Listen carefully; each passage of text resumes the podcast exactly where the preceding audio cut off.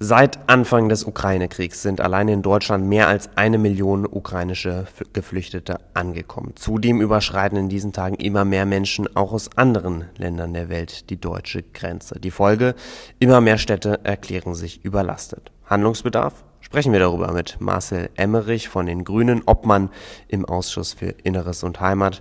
Guten Tag, Herr Emmerich. Hallo, guten Tag.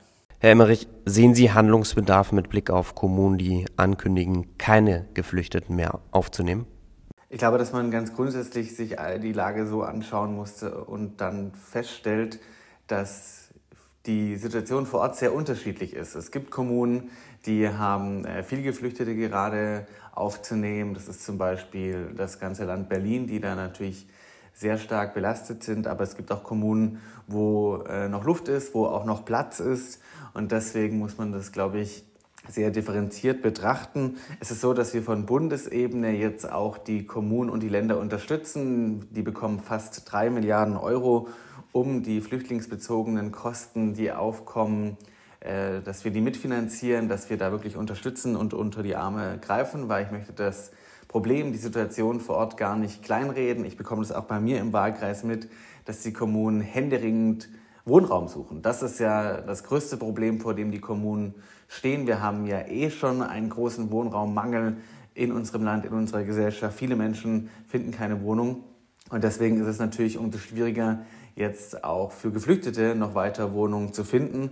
Das ist die größte Herausforderung. Und auch dabei haben wir die Kommunen unterstützt, indem wir von Bundesebene aus nochmal dafür gesorgt haben, gesorgt haben, dass Immobilien, die dem Bund gehören, einfacher an die Länder und dann an die Kommunen weitergegeben werden können, damit sie da Flüchtlinge unterbekommen.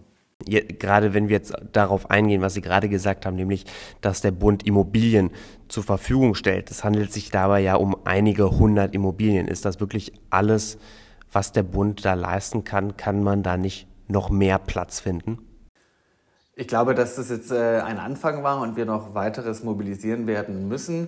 Es ist aber auch so, dass die Länder selber natürlich gefragt sind, nochmal ihre Liegenschaften auch zu überprüfen. Ich weiß, dass das auch getan wird. Ich weiß, dass es häufig aber auch wirklich zu bürokratisch, zu kompliziert abläuft. Da kenne ich auch äh, Beispiele aus meinem Wahlkreis, wo es äh, erst Interventionen des Ministers persönlich gebraucht hatte, damit da auch wirklich was ging. Ich glaube, hier müssen wir einfach gerade in dieser Krise, in der wir uns befinden, einfach nochmal viel pragmatischer agieren, damit wir dann auch die Kapazitäten herstellen, die benötigt werden. Ich glaube, das ist ganz grundsätzlich nochmal ein Punkt, den wir da deutlich machen müssen, wenn wir darüber sprechen, dass wir gerade viele Geflüchtete hier im Land haben. Es liegt ja vor allem daran, dass wir über eine Million Geflüchtete aus der Ukraine haben. Wir haben einen Krieg in Europa, wir haben einen verbrecherischen Angriffskrieg äh, von Putin gegen die Ukraine. Und deswegen ist es unsere humanitäre Pflicht, den Menschen, die aus der Ukraine hierher kommen, zu helfen, ihnen Zuflucht zu geben, ihnen eine Perspektive zu geben. Und deswegen ist es etwas, was wir mit viel Anstrengung auch tun. Das ist nichts, was einfach ist, aber deswegen ist es auch so schön, dass vor Ort die Kommunen wirklich sich ins Zeug legen. Es ist auch sehr schön, dass die Helferkreise, die es überall gibt, Deutschkurse anbieten, dass sie helfen, Wohnungen zu finden und all das. Und was ich auch nochmal explizit lobend erwähnen möchte, dass sehr, sehr viele Menschen nach wie vor ihre privaten Unterkünfte zur Verfügung stellen, um den Geflüchteten ein sicheres Zuhause zu geben. Und dafür möchte ich mich auch ganz herzlich bedanken. Wir schließen gleich das Thema ab, aber lassen Sie uns gerne trotzdem noch kurz darauf eingehen. Nämlich es gibt jetzt einige Kommunen, einige Städte, ähm, die können wir auch namentlich nennen, beispielsweise Cottbus, Grimmen, Bautzen, die haben alle da überall der Bürgermeister gesagt, sie haben keinen Platz mehr, sie können nicht mehr aufnehmen. Wie schreitet man denn in diesen konkreten Fällen fort? Muss es da Umverteilung geben? Was kann der Bund da tun? Ja, da muss man sich nochmal ganz genau anschauen, was für Liegenschaften es da vielleicht vom Bund oder vom Land geben könnte, um zu unterstützen. Es ist natürlich das letzte Mittel, dass irgendwelche Turnhallen wieder freigemacht werden sollten für Geflüchtete. Ich glaube, nach der Pandemie sollten wir da wirklich nochmal nach anderen Lösungen schauen, weil Bewegung ist wichtig und ähm, ja, Sportunterricht etc. ist in der Pandemie wirklich schon äh, zu viel ausgefallen. Deswegen sollte das Ultima Ratio sein. Und ansonsten ist es so, dass man natürlich da, wo die Kommunen wirklich schon äh, über die Grenze ihre Kapazitäten hinaus äh, ihre Hilfe angeboten haben, da dann schauen muss, dass man andere Kommunen ähm, äh, da in die Pflicht nimmt und da die Geflüchteten äh, hinlotst. Ich glaube, das ist auch im Interesse der Geflüchteten, dass sie wohin kommen, wo es äh, genug Infrastruktur gibt, wo es genug Menschen gibt, die ihnen helfen können und wo sie auch ein Dach über dem Kopf haben. Und das ist wahrscheinlich auch noch ein Punkt, wo wir noch besser werden müssen, da der Koordination der Geflüchteten an die richtigen Orte, weil es gibt, wie gesagt, auch noch genug Kommunen in diesem Land, es gibt noch genug Bundesländer in diesem Land, wo auch noch äh, Platz ist, wo diese großen Fragen der Belastung momentan gar keine äh, großartige Thematik sind. Und da müssen wir noch besser werden, das auch gut zu koordinieren. Hm. Emmerich, Sie haben es davor gesagt, ähm, seit Beginn des Krieges am 24. Februar dieses Jahres sind mehr als eine Million Geflüchtete aus der Ukraine gekommen. Mittlerweile kommen aber nicht nur Geflüchtete aus der Ukraine, sondern auch aus vielen anderen Ländern dieser Welt. Beispielsweise gibt es wieder jetzt verstärktes Auftreten auf der Balkanroute. Die Zahlen sagen uns, dass mehr Asylanträge, so viele Asylanträge gestellt wurden wie zuletzt im Jahr 2016.